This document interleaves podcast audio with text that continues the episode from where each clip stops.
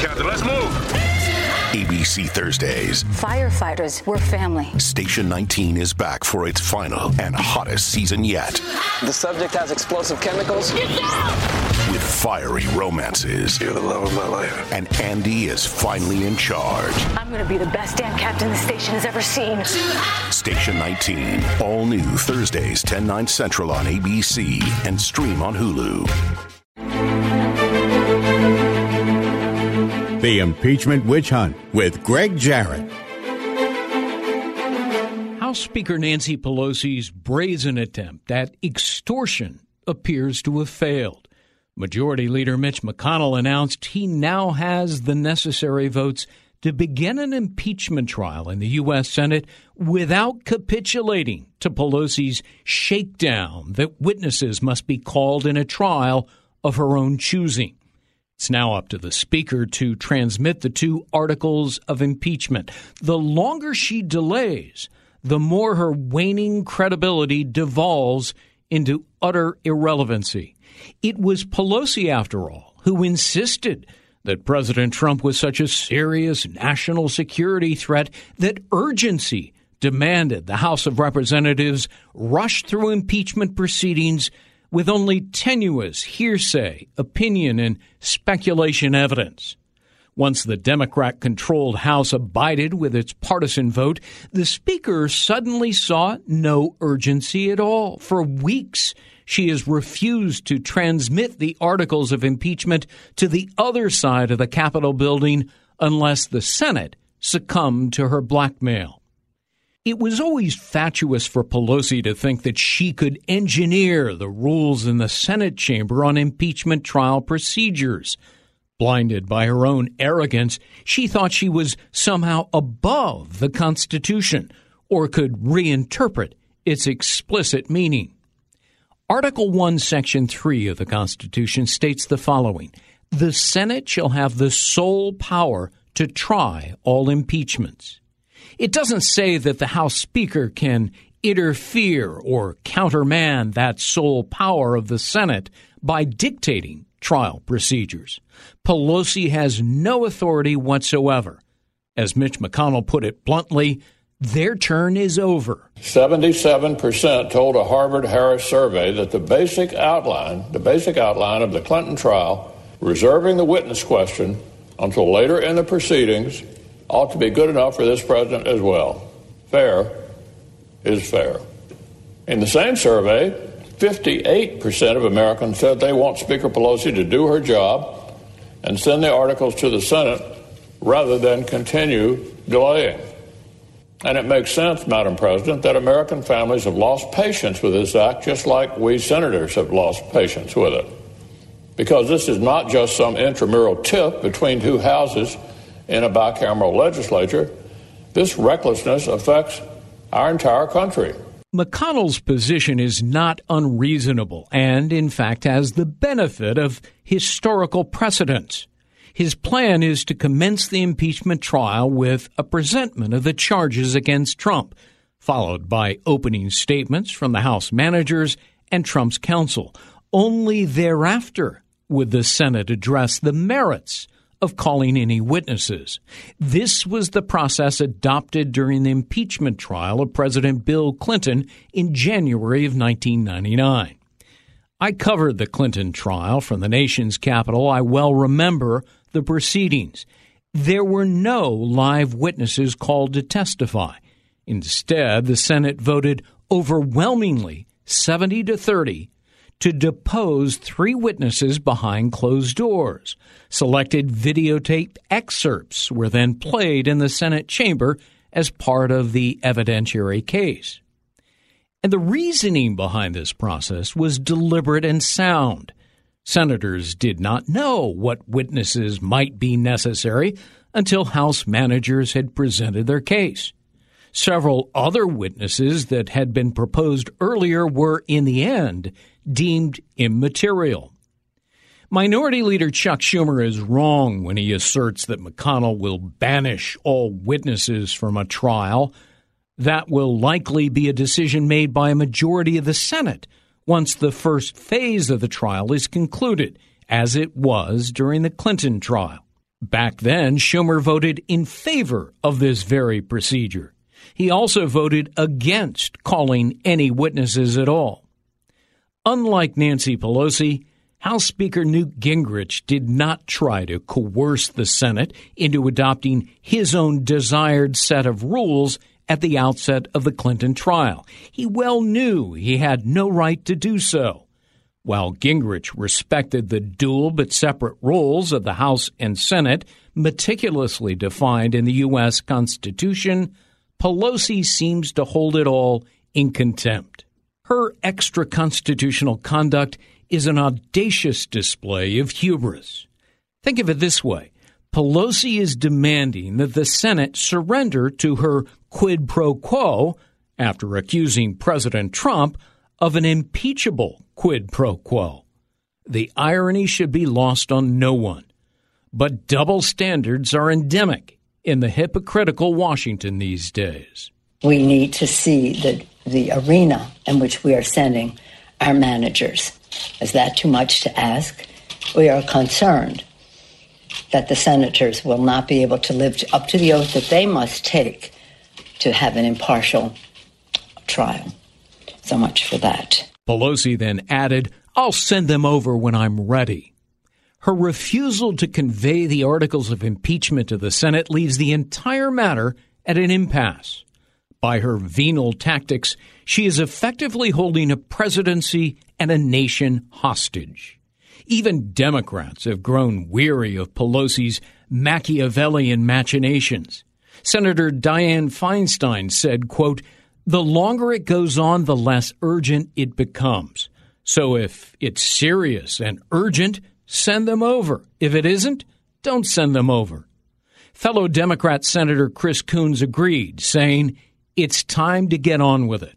Republican Senator Lindsey Graham has crafted a resolution declaring that Pelosi is violating the separation of powers outlined in the bicameral impeachment process of the Constitution. You said it was urgent. If you believe it to be urgent, send it to the Senate for disposition. She's losing Democrats in the Senate. The impeachment dam of Nancy Pelosi is about to crack. But here's the problem Graham's resolution is neither binding nor enforceable. Pelosi could simply ignore it. Nevertheless, the Senate has several other viable options at its disposal to remedy Pelosi's unconstitutional power grab. Since the Constitution is silent about actually transmitting articles, the Senate could alter its current rules via the nuclear option to allow for an impeachment trial without a perfunctory transmission, or the Senate could take up a proposal offered by Senator Josh Hawley to dismiss the articles for lack of prosecution if Pelosi continues to withhold them beyond a specified date. In the alternative, the Senate could simply do nothing at all if Pelosi decides to hold the articles in perpetuity. This, of course, would deprive President Trump of his right to a trial and be regarded as fundamentally unfair. But it would also underscore the Speaker's goal all along was to damage Trump politically with specious impeachment offenses. It won't work. Don't go anywhere. We'll be right back. Shipping can make or break a sale, so optimize how you ship your orders with ShipStation. They make it easy to automate and manage orders no matter how big your business grows. And they might even be able to help reduce shipping and warehouse costs. So optimize and keep up your momentum for growth with ShipStation. Sign up for your free 60-day trial now at shipstation.com and use the code POD. That's shipstation.com with the code POD. Joining us now to talk about this is David Schoen, who's a well respected criminal defense attorney and civil liberties attorney, and an expert on constitutional law. David, thanks for being with us. By attempting to dictate the procedures of the Senate impeachment trial, is Nancy Pelosi acting in defiance of the Constitution's clear intent? Well, I think so, absolutely. Um, you know, there's a there's a long history. Um, Nancy Pelosi, in my view, is defying a couple hundred years of history, American constitutional history. That is, you know, a long time ago in the late 1780s, uh, Alexander Hamilton wrote about this in Federalist 65 and 66. he first in 65, you know, addressed the question of uh, the provision in the Constitution that was to be ratified uh, about the Senate being the appropriate forum to hold a trial in this case.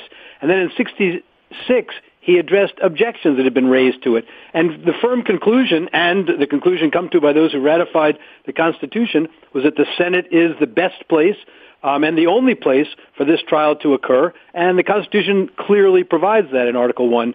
Um, by frustrate, by not sending over the articles now, uh, she's created a situation that's detrimental uh, and goes against the Constitution, but detrimental to the country's interests in many, many ways. Um, and you've identified many of them in a lot of your writing and commentary on the subject. But you know, it's a little bit like what we saw in the Mueller report on obstruction of justice. You put accusations out there, and then you don't give any opportunity to defend. In this case, they they decided what they wanted to do. Maybe they're afraid now. They're sorry they got what they wished for.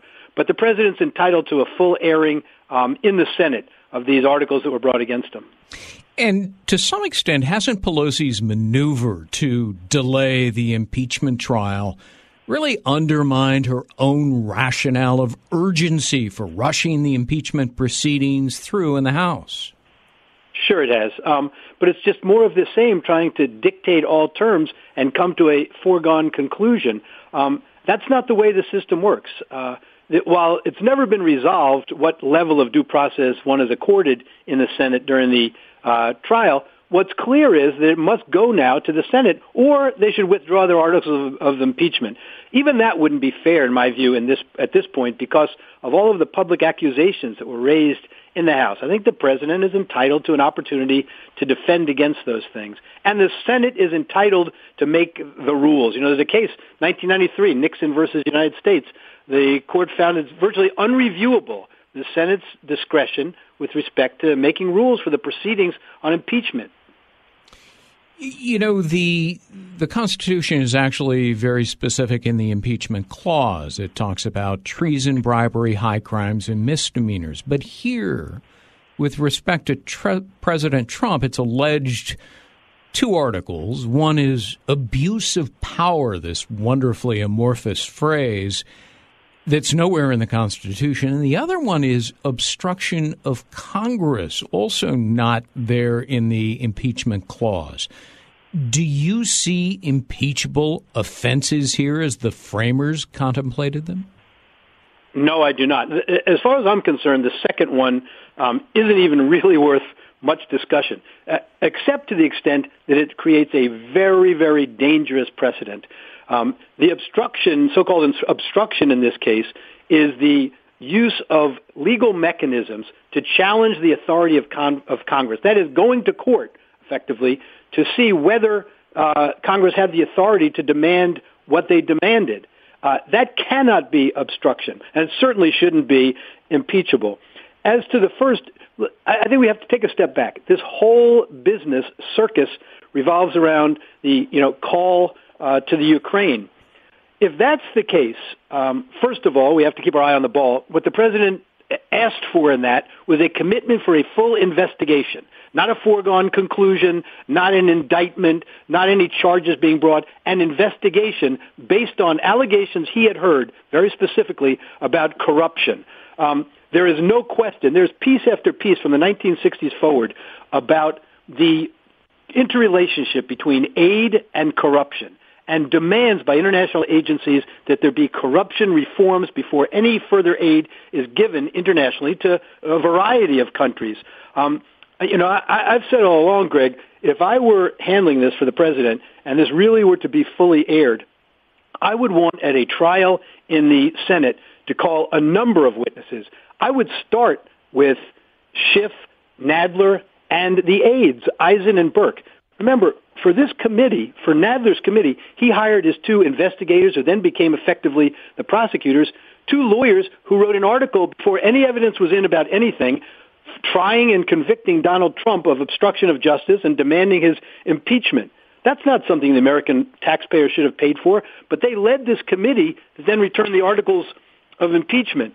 Should, they should be called as witnesses because the integrity of an investigation is always at issue. Next, you should call Joe Biden, Hunter Biden, Chris Heinz, John Kerry's stepson, um, Devon Archer, all of these people who were involved in the corrupt or allegedly corrupt scheme with Burisma. Um, uh, we should know what happened. Chris Heinz thought it was so bad he distanced himself from the others. Um, so let's see what John Kerry knew about it then. I think you've got to have a full airing of all of these things. And then we have to put on some experts. The role the corruption plays in the system and why all aid should be withheld until there's a commitment to corruption reform and full investigation. Has Nancy Pelosi so lowered the standard of what's in, impeachable now that, you know, essentially from now on, any perceived wrong allegedly committed by a president, real or imagined, will now constitute grounds for impeachment, meaning there'll be more frequent impeachments that will damage the work of governance. I think so. As, as you and other expert commentators have pointed out, for many, unfortunately, in the Democratic Party, um, impeachment was the goal from the day Donald Trump was elected. And so then it was a matter of trying to fit something in. Well, the Mueller r- report didn't work out for them. And so immediately they pounced on this Ukrainian thing. But of course it lowers the bar. It demeans the Constitution.